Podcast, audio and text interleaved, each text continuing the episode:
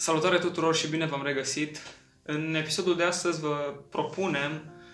o carte extrem de interesantă, se numește Misterul Cinei de pe urmă. E o carte apărută tot la editura Humanitas în 2016 și tradusă în română de către doamna Monica Broșteanu.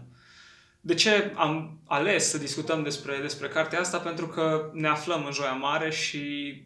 subiectul Euharistiei, din păcate, nu e cunoscut foarte mult sau nu se intră foarte mult în profunzime.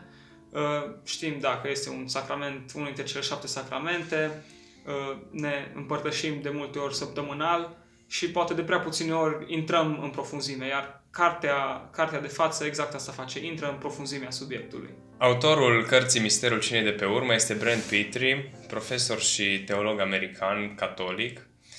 uh, care explică chiar din introducere motivația motivația scrierii acestei cărți. Este o căutare a lui personal pentru că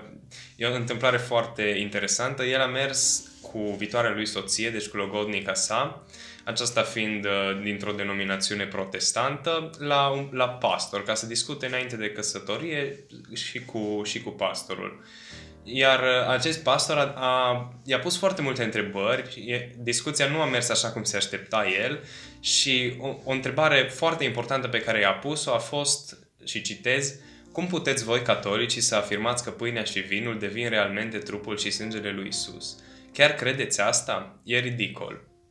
Oare noi, catolicii, am putea răspunde la, la o astfel de întrebare fără să ne pregătim înainte, fără să citim scripturile, fără să-i citim pe Sfinții Părinți și să ne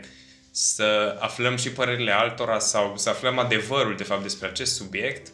De aceea, ă, credem noi că este important să discutăm despre Sfânta Euharistie și să avem astfel de lecturi,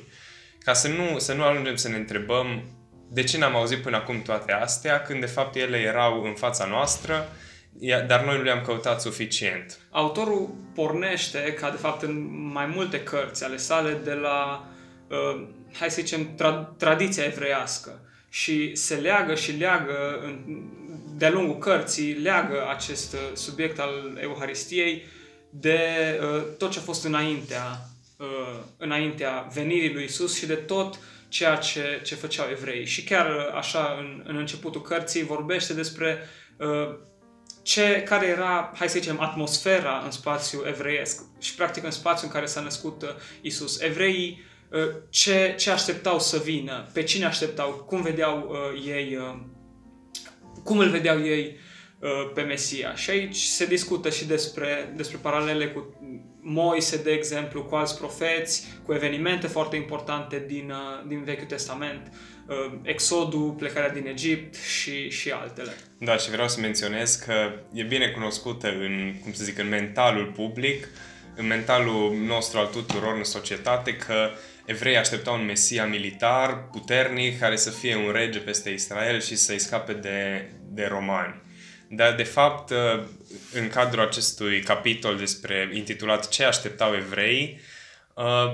autorul ne arată că era mult mai mult decât atât, că erau foarte multe semnificații religioase. Cum zicea și Petru, așteptau de fapt un nou Moise, un, un nou profet, atât politic, dar mai puțin politic decât uh, religios și conducător spiritual. Da, sau cel puțin nu toți. Într-adevăr, și eu citind cartea și, și în momentul în care am citit lucrurile astea și în alte momente, îmi dădea seama într-adevăr cât de superficial tindem să privim lucrurile și, nu știu, auzim așa uneori câte o idee cu care rămânem și avem impresia că știm și am dezlegat misterul și nu mai avem nimic de aflat. Dar, într-adevăr, chiar dacă uh, mi se pare că autorul zice că o, o parte din evrei așteptau mai degrabă ceva militar, erau foarte mulți, poate majoritatea, care așteptau mult mai degrabă ceva spiritual. Și de aia vom vedea, adică se va vedea pe parcursul cărții că uh, Isus Hristos exact asta vine să ofere, ceva, ceva spiritual, chiar dacă mulți n-au, n-au avut ochii să vadă atunci sau n-au avut deschiderea inimii. Apoi, după această, să zicem, introducere despre contextualizare, autorul uh, ne spune că Euharistia vine să, să fie noul Paște, deci deopotrivă noul Paște, noua mană și un lucru foarte interesant, pâinea prezenței. Oare câți dintre noi am auzit de pâinea prezenței sau cum este în traducerile românești, pâinea punerii înainte? Poate că am citit Exodul, am citit uh, din cărțile Pentateuhului, dar nu, nu am dat atenție acestor, acestor semnificații. De aceea cred, cred și am mai spus-o și o mai spun că este important să citim și astfel de cărți cu valențe mai teologice, chiar dacă nu, nu dorim să facem niște studii aprofundate în domeniu, dar ne, ne vor întări credința și înțelegerea noastră uh, asupra identității noastre ca și creștini. Uh, deci, cel mai evident, și cu asta începe și autorul, este că Euharistia și, practic, tot ce face Isus la, la cina de pe urmă uh, este un nou Paște. Uh, citez, prin noua sărbătoare pascală Euharistiei, creștinul trece de la cele ale lumii acesteia la cele ale lui Dumnezeu. Da, și în, uh, în tradiția iudaică, Paștele era, era o trecere de la cele ale lumii la ale lui Dumnezeu, dar uh, se vede că este mult mai puternică această trecere în uh, credința creștină și în ceea ce instituie în momentul cinei de pe urmă Isus Hristos. După aia, așa cum, cum ai zis, se vorbește și se,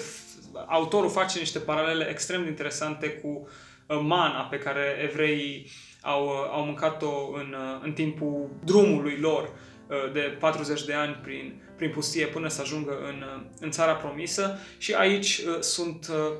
textul foarte bogat în, în paralele și în idei care cumva vin și lărgesc tot mai mult perspectiva, sau cel puțin pentru mine, pe mine m-a ajutat foarte mult să înlărgesc tot mai mult perspectiva și să, să înțeleg tot mai mult cumva și de ce,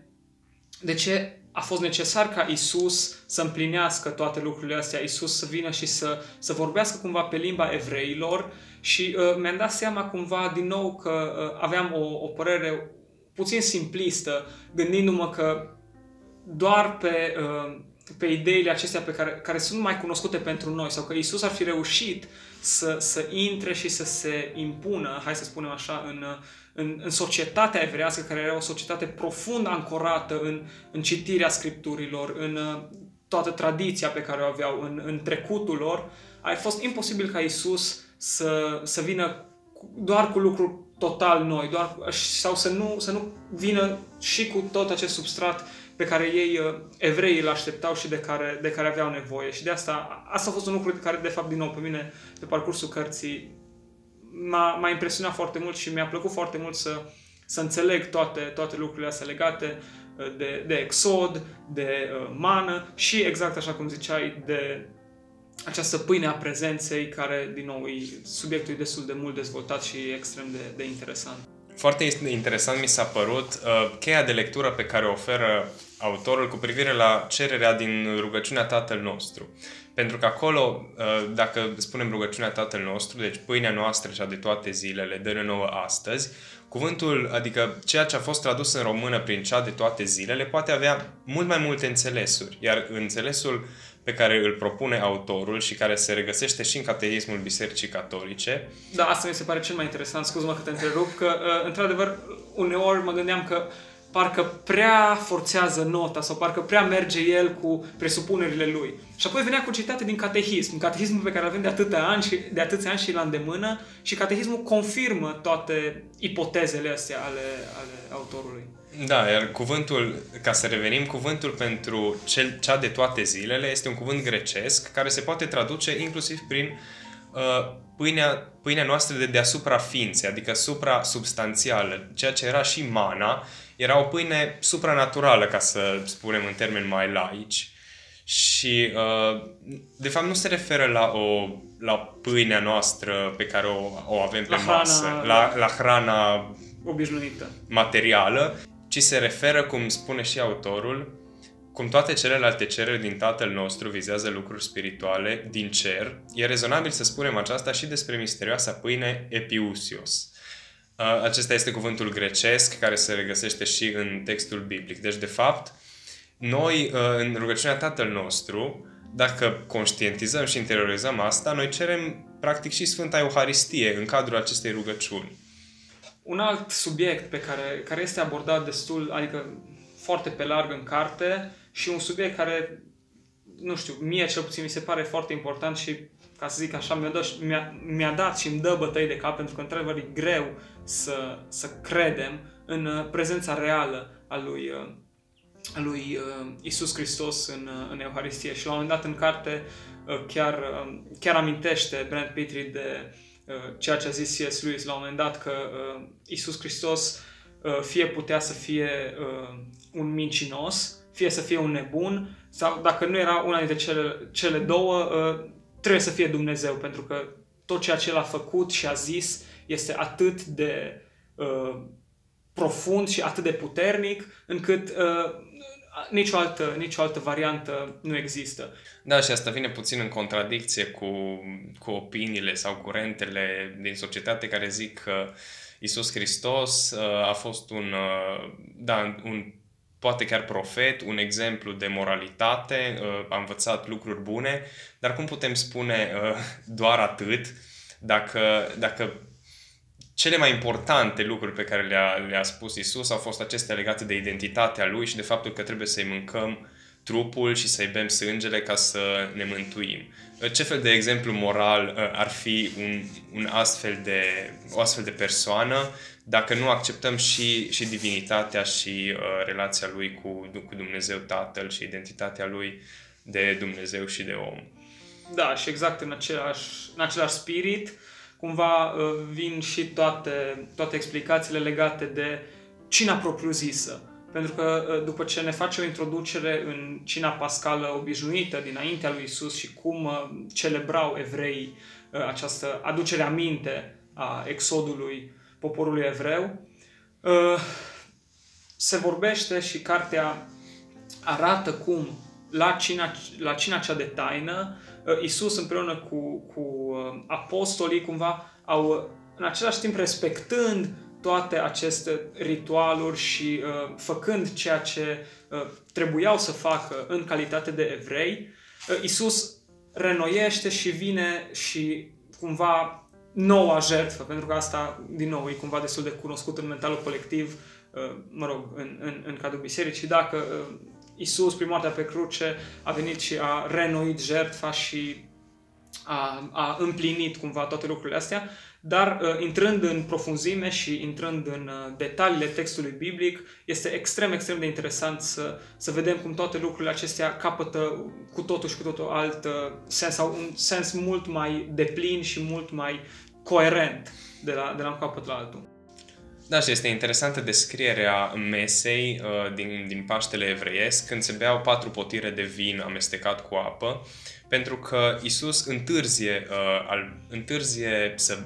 nu bea al patrulea potir și zice că nu va mai, uh, nu va mai gusta din rodul viței până când nu, până când nu uh, se va înălța la cer. Uh, Uh, iar, iar el bea, bea vin în momentul morții, pe cruce, când spune mie sete și uh, primește, primește vinul. Da, Biblia zice și aici încă un, un lucru foarte interesant care se leagă și de traduceri. Biblia zice că bea oțet sau că bea uh, fiere uh, și aici autorul explică cum acel oțet este de fapt o băutură, un vin învechit, ceva de genul ăsta, acum sper să nu greșesc, dar uh, era vin, era rod al viței ce era acolo, nu era oțet, da, cum da. înțelegem da. noi astăzi oțetul. Apoi uh, urmează un capitol cumva concluziv uh, în care în care apare acest concept de civilizație iudeo-creștină, practic continuitatea între iudaism și creștinism și observăm că avem atâtea izvoare, atâtea scrieri și, și uh, iudaice, dar și din, de ale primilor creștini și ale creștinilor din antichitate, ca să sesizăm toate nuanțele. Iar uh, mie mi se pare un lucru foarte interesant să, să acorzi timp acestor lecturi, mai ales că într-o astfel de carte uh, toate ne, ne sunt oferite, ca să spun așa, de-a gata. Noi trebuie doar să luăm, să deschidem ochii Cartea se citește și foarte ușor și putem să ne clarificăm niște aspecte în, uh, cu un, un minim de efort din partea noastră. Da, exact asta era și, și gândul meu, că uh, nu, nu trebuie să cunoaștem ebraică, nu trebuie să cunoaștem greacă veche. Au făcut alții munca noastră și de aici încolo chiar ține numai de noi să, să avem o minime cunoștințe despre, despre această moștenire absolut impresionantă pe care o avem și din nou, cum am, cum am mai zis, pentru mine personal e foarte interesant să văd cum mi se lărgește perspectiva și îmi dau seama că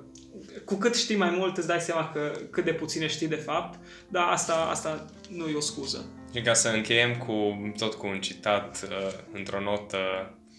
așa revelatoare, ca să zic. Și plină de speranță. Da. Uh,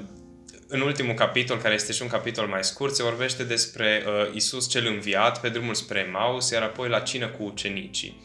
Și citez ce scrie autorul despre aceste întâmplări. Numai la frângerea pâinii, Isus cel înviat li s-a făcut cunoscut. Iar apoi, de îndată ce l-au văzut, a dispărut din ochii lor. De ce? Isus le arăta felul în care avea să fie prezent alături de ei de atunci înainte.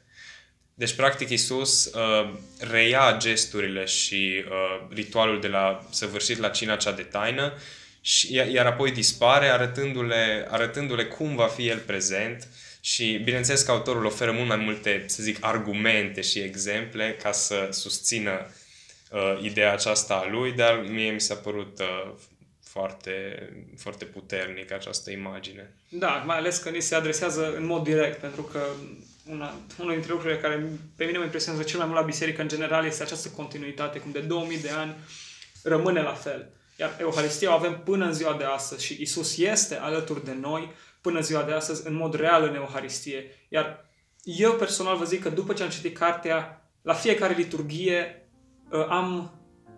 uh, teme în plus de meditație, dacă pot să spun așa. Privesc altfel uh, Euharistia, dau mult mai multă importanță. De asta vă recomand să o citiți, e o carte care, din nou, chiar merită, e o carte care, sau ceea ce se găsește în carte sunt informații care foarte greu am putea, uh, fără ani întregi, poate de studii, să, să, le, să le descoperim, așa că, din nou, nu, nu, nu avem niciun motiv să, să, nu, să nu o citim și să nu descoperim lucrurile astea, mai ales că ceea ce am discutat noi aici sunt doar, doar fragmente, doar informații izolate, ca să zic așa, dar uh, cartea e plină și textul foarte, foarte bogat de o multitudine de exemple din Vechiul Testament, de uh, note din astea, adică chei de interpretarea textului în funcție de diferite traduceri și așa mai departe. Și e, e o, o încântare. Noi vă mulțumim că ne-ați ascultat și vă dorim să vă pregătiți cât mai bine și sufletele de sărbătorile pascale și uh, să ne re- reauzim cu următorul episod.